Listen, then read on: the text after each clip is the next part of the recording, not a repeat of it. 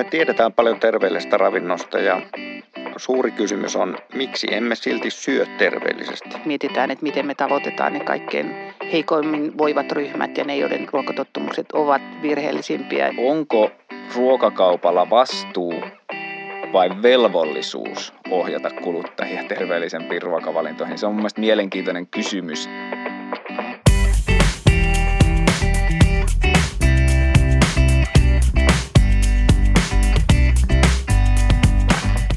Hyvät päätökset perustuvat tutkittuun tietoon.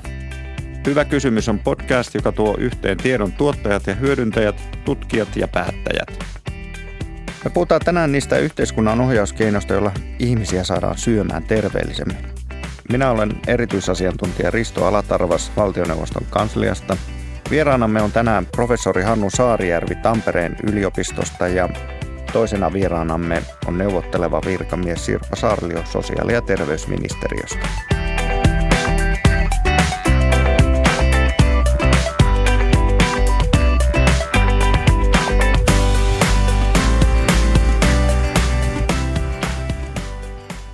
Miten suomalaiset saadaan syömään terveellisemmin?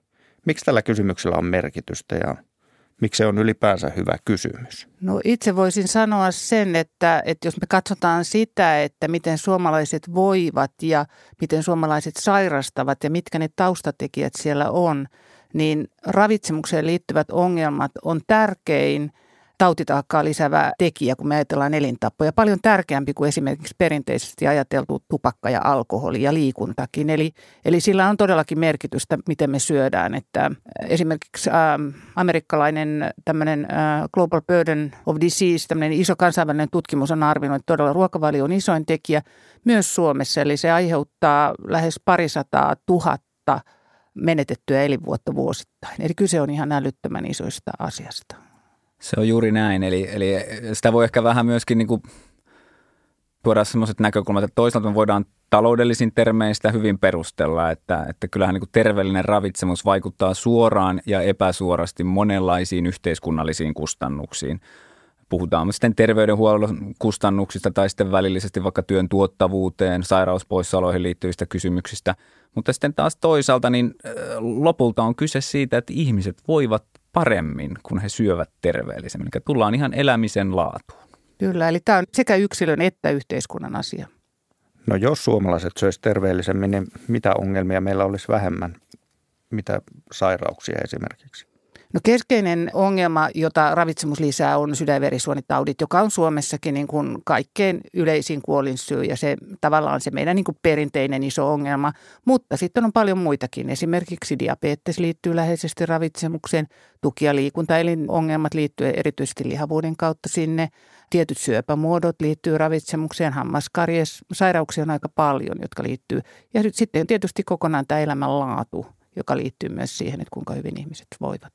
No millä tavalla tätä voisi tätä mittaluokkaa konkretisoida? No, jos me puhutaan niin taloudellisesti, niin me puhutaan pelkästään esimerkiksi lihavuuden aiheuttamista kustannuksista yhteiskunnan tasolla, niin puhutaan sadoista miljoonista euroista.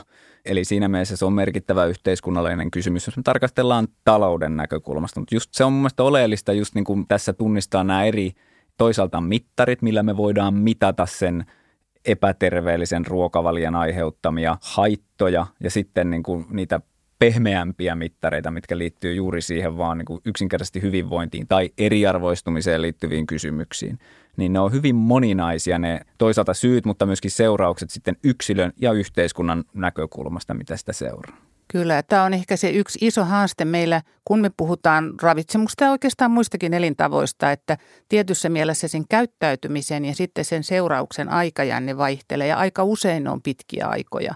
Tyypillisesti me ministeriössä ajatellaan hallituskausittain ja neljä vuotta on aika lyhyt aika esimerkiksi kroonisten sairauksien kehittymiseen. Eli nämä on niitä asioita, joissa pitäisi olla erityisen tavallaan niin kuin – ymmärtävän ja arvioida näitä pitkäaikaisvaikutuksia, tehdä niin kuin kauaskantoisia päätöksiä, eikä katsoa vaan, että mitä tapahtuu ensi vuonna tai seuraavana vuonna. Ja joskus tämä tarkoittaa sitä, että niin kuin pitää tehdä lyhytaikainen panos ikään kuin tiettynä aikana, jotta saadaan sitten pitkän aikavälin hyödyt. Niin ja toisinpäin käännettynä, että siinä vaiheessa, kun niitä oireita ikään kuin alkaa tulla pintaan, niin sitten käänteisesti ajatellen, niin sitten ne ovat kumuloituneet ajan kuluessa, niin silloin on jo aika kiire muuttaa jotain, koska taas sen muutoksen vaikutus, siinäkin menee aikaa. Kyllä, ja nämä on tietysti niitä tilanteita, joissa terveydenhuolto tulee vahvasti usein mukaan, mutta terveydenhuolto yleensä tulee siinä vaiheessa vahvasti mukaan, kun on jo ongelmia. Meidän pitäisi toimia hyvin paljon aikaisemmin. Niin Hannu Saarijärvi, sä oot vetänyt valtioneuvoston selvitys- ja tutkimustoiminnan hanketta, jossa olette määrittäneet, miten terveellisiä ruokavalintoja edistävä suotuisa ruokaympäristö rakentuu ja miten toisaalta kuluttajia ohjataan ja kannustetaan valitsemaan terveellisempää ruokaa – ja kuinka vaikuttavia eri ohjauskeinot ovat. Miksi tätä asiaa piti tutkia? No ensinnäkin, että kyseinen tutkimushanke on ollut haettavana valtioneuvoston kanslian selvitys- ja tutkimustoiminnan kautta, niin kertoo jotain asian merkitsevyydestä. Että se on hyvä lähtökohta. Ja totta kai niin kuin tuossa vähän alussa myös todettiin, niin kyllähän niin kuin terveellinen ravitsemus on aivan keskeinen kansantaloudellinen ja kansanterveydellinen kysymys. Ja siihen liittyy talous ja siihen liittyy ihmisten hyvinvointi. Niin tutkijan näkökulmasta niin paljon enemmän voi olla sellainen aihe, joka on niin kuin yhteiskunnallisesti relevantti kuin tämä.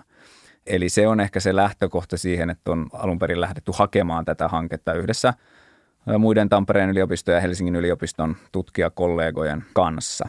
Että kyllä aihe on mielenkiintoinen, ajankohtainen ja yhteiskunnallisesti vaikuttava. Tämä aihe on varmasti sen verran laaja, että koskee monia muun muassa hallinnon aloja. Mitä Sirpa voisi tästä taustasta kertoa vielä tarkemmin? No tässähän on mukana monta ministeriötä. Sosiaali- ja terveysministeriö lisäksi on valtiovarainministeriö, joka itse asiassa vetää tätä hanketta, maa- ja metsätalousministeriö ja TEMMI. Eli tämä on herättänyt hyvin paljon kiinnostusta yli ministeriöiden ja taustalla juuri tämä, mihin Hannu viittasi, tämä on merkittävä kansanterveydellinen ja kansantaloudellinen kysymys, johon me tarvitaan lisää työkaluja. Me tiedetään, että jotain tarvitsisi tehdä, mutta mitkä on niitä työkaluja, mikä toimii ja mitkä on kustannusvaikuttavia toimia, niin siihen me tarvitaan tavallaan tukea täältä tutkijayhteisöstä. Ja mä olen itse tosi iloinen siitä, että tämä hanke saatu käynnistettyä ja kovasti odotan niitä tuloksia, joita on nyt lähikuukausina sitten saatavilla. Mikä oikeastaan on ruokaympäristö? Mistä se koostuu? Millainen on hyvä ja millainen on huono ruokaympäristö? Ruokaympäristö koostuu erilaisista osatekijöistä, joiden vaikutuksen alaisena kuluttajat tekevät päätöksiä ruokavalinnoista. Ja aiempi tutkimuskirjallisuus monesti tunnistaa erilaisia osatekijöitä, esimerkiksi mikroympäristö ja makroympäristö, eli lähellä kuluttajaa olevat tekijät, kuten esimerkiksi no, yksilön omat tekijät, esimerkiksi asenne, motivaatio – kognitiiviset resurssit, muut resurssit, niin kuin taloudelliset resurssit, ajalliset resurssit tehdä terveellisiä ruokavalintoja. Mutta näiden yksilötekijöiden lisäksi puhutaan paljon myös sosiaalisista tekijöistä, mikä on hyvinkin ajankohtainen keskusteluaihe, eli miten meidän läheiset ystävät tai meidän sosiaalisen median – sama sosiaalinen kupla ikään kuin luo meille käsitystä siitä sosiaalisesta normista, mitä on hyväksyttävää syödä ylipäätänsä, mikä on terveellistä tai trendikästä tällä hetkellä siinä omassa viiteryhmässä. Se vaikuttaa meidän päätöksiin.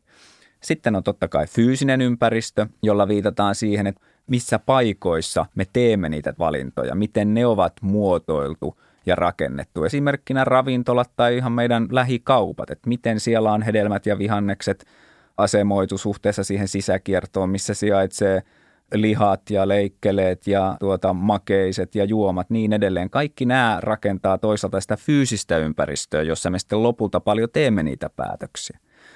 Siinä meidän tutkimushankkeessa me ollaan niin kuin jäsennetty tätä ruokaympäristöä oikeastaan viiden osatekijän kautta. Vähän peilaten aiempaan tutkimuskirjallisuuteen. Ensinnäkin me ollaan tunnistettu, että ketkä ovat ruokaympäristön toimijoita. Ja nämä toimijat on sellaisia instituutioita tai henkilöitä, joilla on valta ohjata kuluttajien ruokavalintoja. Esimerkkinä joukkoruokailu Suomessa, julkinen päätöksenteko, kunnat, kaupungit, eduskunta, hallitus, mutta sitten toisaalta myöskin lasten vanhemmat.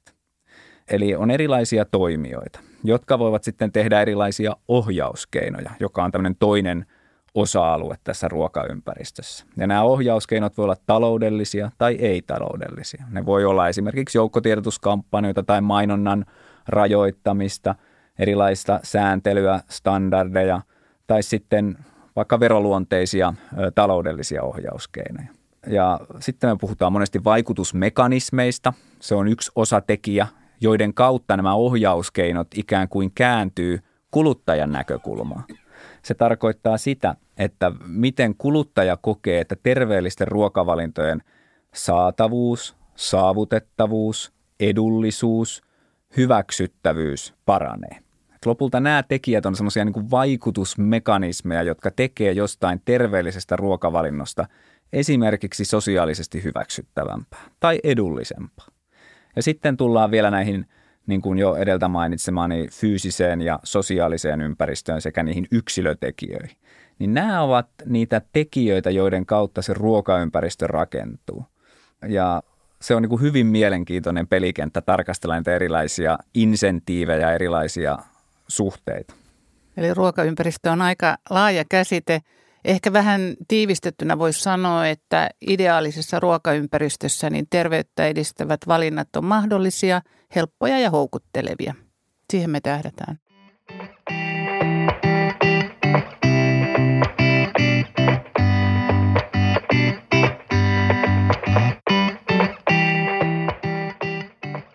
Yksi tärkeä asia on terveyserojen polarisaatio. Toisten elämäntavat ovat terveemmät ja toisten taas huonommat. Miten tämä ilmiö näkyy Suomessa?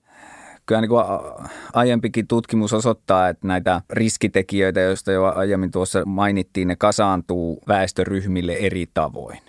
Ja miten niin kuin, kun puhutaan – terveellisistä ruokavalinnoista, niin kyllä niin kuin tutkimus aika systemaattisesti osoittaa sen, että sosioekonomisella asemalla on vaikutus siihen, että miten syödään. Ja tämä tarkoittaa sitä, että käytännössä monesti matalammin koulutetut väestöryhmät syövät myös epäterveellisemmin ja sitten kun he syövät epäterveellisemmin, niin sitten myös näitä riskitekijöitä alkaa kasaantua ja vaikuttaa sitten heidän niin kuin elämisen laatuun. Ja, ja tämä on myös ihan keskeinen kysymys siinä – kun pohditaan, että millaisilla keinoilla voidaan ohjata kuluttajia terveellisempiin valintoihin, niin nimenomaan nämä erilaiset niin kuin väestöryhmät pitää huomioida niissä päätöksissä. Se on vähän sama kuin viestinnässä, että kohderyhmä määrittää viestinnän keinoja. Niin samalla lailla pitäisi ajatella, että tässäkin tapauksessa kohderyhmä määrittää ohjauskeinojen valintaa. Ja meillähän Suomessa on ruokatottumusten suhteen siinä mielessä kiinnostava tilanne, että vaikka yleiset terveysoireet on aikojen saatossa kasvaneet, ravitsemuksen suhteen sellaista kasvua ei ole samalla tavalla havaittavissa. Osin sen vuoksi, että meillä on näitä järjestelmiä, jotka taas saa luontevasti eri väestöryhmien eroja, kuten esimerkiksi päiväkotiruokailu ja kouluruokailu, joka kohdistuu kaikkiin ja on kaikille ilmainen. Eli tavallaan meillä on olemassa jo sellaisia työkaluja, joita me tiedetään, että toimii, mutta silti näitä eroja edelleen on. Ne näkyy erityisesti kasvisten käytössä ja kalan käytössä ja tämän tyyppisissä asioissa. Osin ne liittyy siihen huono-osaisuuteen – tavallaan työmarkkina- tai tämän tyyppisten asioiden kautta. Sanotaan esimerkiksi korkeasti koulutetut naiset ovat muita useimmin työpaikoissa, jossa on mahdollisuus työpaikkaruokailuun, joka yleisesti tukee terveyttä.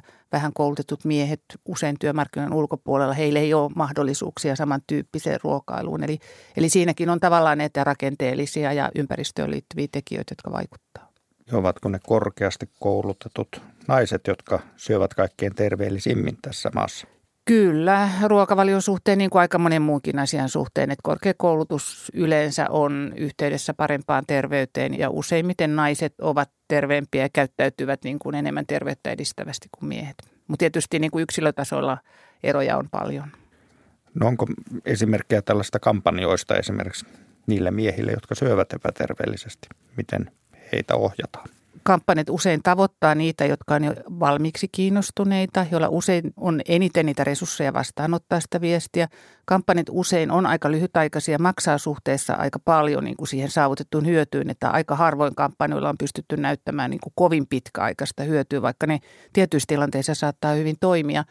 Mutta valistuksen ja neuvonnankin suhteen niin on olemassa semmoisia niin kuin muita, ehkä vähän pitkäjänteisempiä keinoja, joita voi käyttää. Ja Suomesta nyt voisi nostaa kaksi esimerkkiä. kaikki se neuvontatyö, mitä meillä tapahtuu neuvolassa. Eli tavallaan kaikki perheet ja lapsiperheet ovat neuvolan parissa ja esimerkiksi ravitsemukseen liittyvä neuvonta on yksi asia, joka on osa tavallaan tätä terveydenhuoltoa siinä alkupäässä, joka on merkittävä. Toinen merkittävä, jonka nostaisin esiin, on meidän koulujärjestelmä ylipäätään.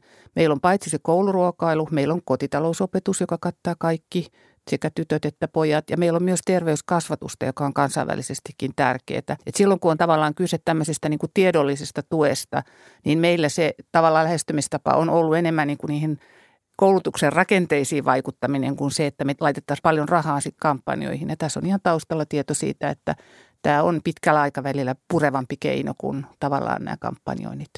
Kun meillä kuitenkin on niin vahva infra, niin mihin se sitten tyssää? Miksi sitten mahdollisesti ruvetaan valitsemaan huonommin? No tietysti täytyy aina suhteuttaa. Että kyllähän Suomessa on moni asia hyvin, mutta meillä on edelleen myös haasteita. Ja tietysti yksi on relevantti kysymys, että emme varmaan koskaan pysytä semmoista täydellistä maailmaa rakentamaan, tai että Suomessakin kaikki valitsevat aina perjantaina sen raskaan viikon jälkeen aina pelkästään sen terveellisen niin kuin ruokavalinnan siinä, siinä lähikaupassa, eikä siihen pidäkään sinällään niin kuin pyrkiä. Me ollaan ihmisiä ja me tehdään välillä automaattista päätöksentekoa ja sitten joskus vähän niin kuin harkitumpia päätöksiä. Että ehkä oleellisempaa on tunnistaa niitä keskeisimpiä tämän hetken – ravitsemukseen liittyviä haasteita, mitä vaikka nyt esimerkiksi on suolan kulutus, vaikka erityisesti suomalaisilla miehillä, ja tunnistaa niitä nykyisen suomalaisen ruokaympäristön ominaispiirteitä ja niin kuin pyrkiä sen nykytilaymmärryksen päälle rakentaa niitä ohjauskeinoja, että tuohon meidän täytyy puuttua, tehdä siihen kunnianhimoinen tavoiteasetanta, rakentaa yhteinen konsensus, että siihen tartutaan ja sitten ruveta systemaattisesti ohjaamaan kulutusta siihen suuntaan. Että mieluummin ehkä tämmöisiä täsmällisempiä, vähän rajatumpia haastealueita huomioiden rakentaa sitä ruokaympäristöä. Kyllä ja varmasti myös miettiä erityisesti tavallaan ne silmälasit päässä, että mietitään, että miten me tavoitetaan ne kaikkein heikoimmin voivat ryhmät ja ne, joiden ruokatottumukset ovat virheellisimpiä. Että niin kuin Hannu tuossa sanoi, että kyllähän meillä infra on varsin hyvä ja se on jo toistaiseksi aika pitkälle niin kuin tasannut niitä ongelmia, mitä meillä vielä aikanaan oli, että kyllä, kyllä nämä päiväkoti- ja kouluruokailutyyppiset asiat on hyvin vienyt suomalaista ravitsemusta eteenpäin, mutta kaikki ei ole niiden piirissä ja ne loppuu jossain vaiheessa, että kyllä jo siinä vaiheessa, kun nuoret lähtee toisen asteen koulutukseen, niin alkaa näkyä näitä eroja, että ruokavalkio alkaa eriytyä. Korkeasti koulutetut syövät terveellisemmin ja itse asiassa myös lainsäädäntö tukee heitä paremmin kuin muita opiskelijoita töissä käyviä. Eli kyllä me voitaisiin niin kuin näille ryhmille tehdä niin kuin vähän ehkä täsmämietittyjä toimia tämän tavallaan hyvän perusrakenteen lisäksi. Monet meidän niin kuin ruokavalinnoista me tehdään hyvin rutinoituneesti, automaattisesti, kyseenalaistamatta. Ja nythän on paljon puhuttu viime aikoina tämmöistä niin sanotusta nudgingista, eli tuuppauksesta, tällä vapaasti suomennettuna, niin joiden avulla pyritään ikään kuin sitä päätösarkkitehtuuria muokkaamalla kyseenalaistamaan toisaalta niitä epäterveellisiä valintoja, mutta myöskin ohjaamaan automaattisesti niihin terveellisempiin valintoihin. Ja tämä on myöskin niin kuin mielenkiintoinen kysymys siinä mielessä tai mahdollisuus, että kun me ajatellaan näitä esimerkiksi julkisen sektorin roolia ja potentiaalia tässä yhteiskunnassa myös ohjauskeinojen näkökulmasta, niin ehkä voidaan enemmänkin pohtia sitä, että miten erilaiset julkiset toimijat voivat tämmöisillä tuuppausmenetelmillä ohjata sitten kulutusvalintaa. Sitähän on jo tehty. Esimerkiksi se, että tuolla korkeakoululla kun käy lounaalla, niin, niin kuin monesti nykyään on, niin ne salaatit on siinä alussa. Tämmöinen hyvin arkinen esimerkki, jolla ensin tuodaan se lautanen puolilleen täyteen niitä salaatteja ja kasviksia sitten vasta siihen pääruokaan. Mutta tämä on ehkä semmoinen tällä hetkellä hyvinkin ajankohtainen teema.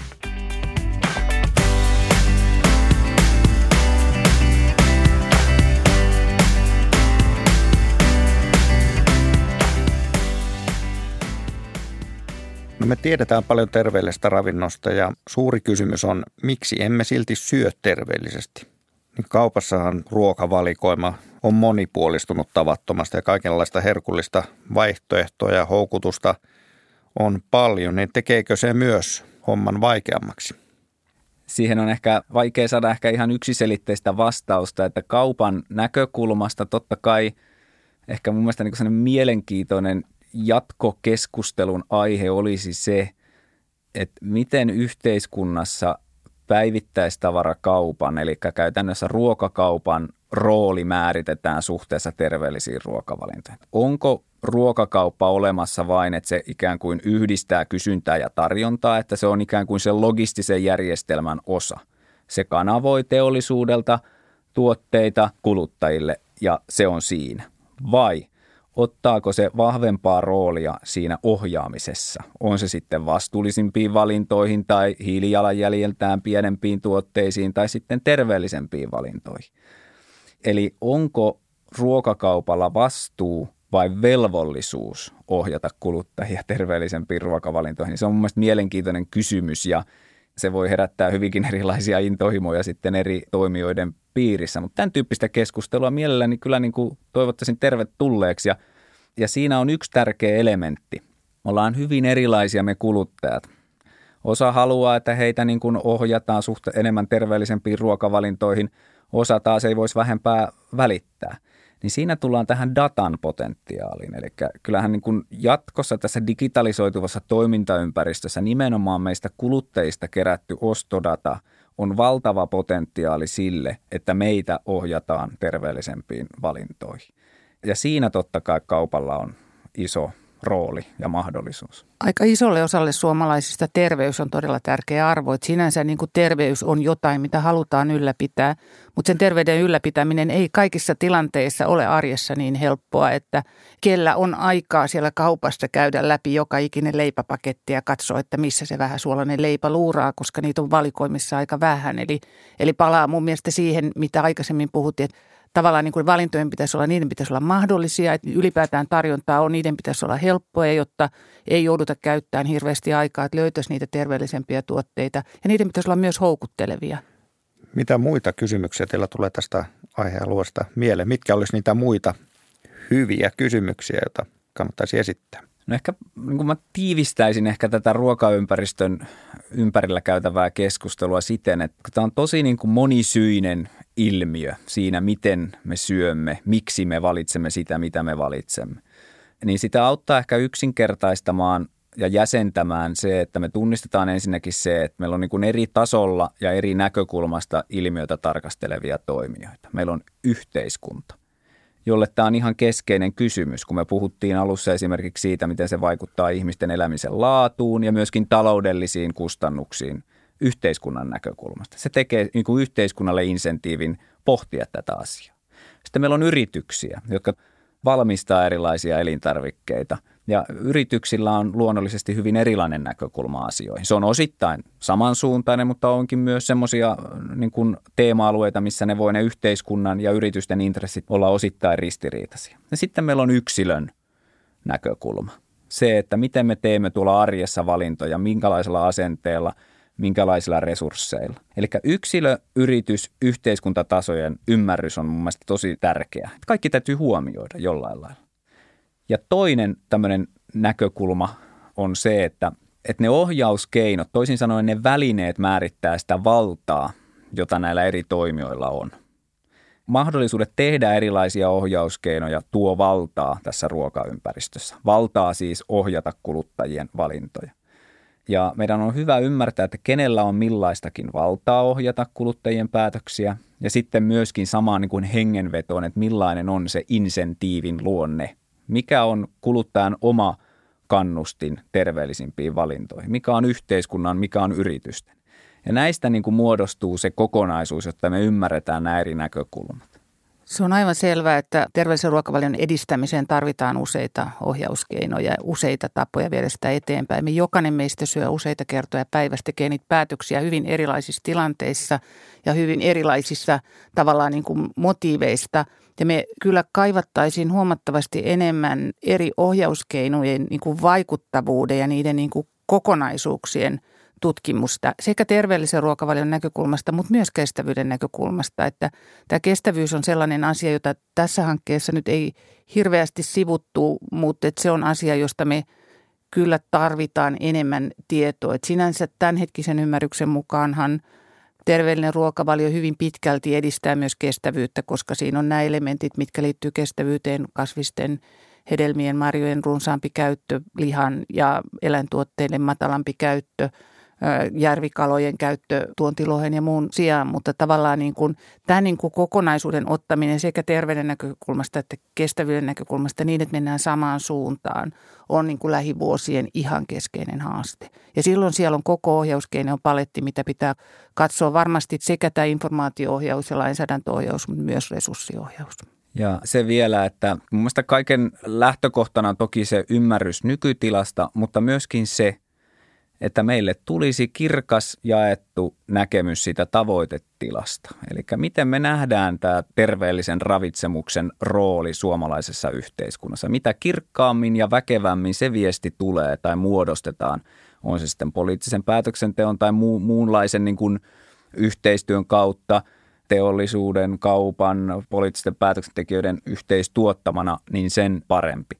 Ja sitten ruvetaan vaan tekemään niitä toimintoja se kunnianhimotaso muistaen ja sillä taustaajatuksella, että se terveellinen ravitsemus voi olla ehkä tämmöinen niin kuin Suomen kansallinen kilpailuetu tulevaisuudessa. Juuri näin. Ja mä väittäisin, että meillä on vielä aika paljon tehtävää sen suhteen, että ymmärretään, että minkä koko luokan merkityksestä tässä puhutaan. Ja myöskin ymmärretään se potentiaali, mikä on tavallaan näiden esimerkiksi uusien tuotteiden kehittämisessä. Jokainen meistä syö monta kertaa päivässä Elintarviketeollisuus on Euroopan suurin teollisuuden ala. Täällä on valtavasti potentiaalia myös sen terveellisen ruoan edistämisessä.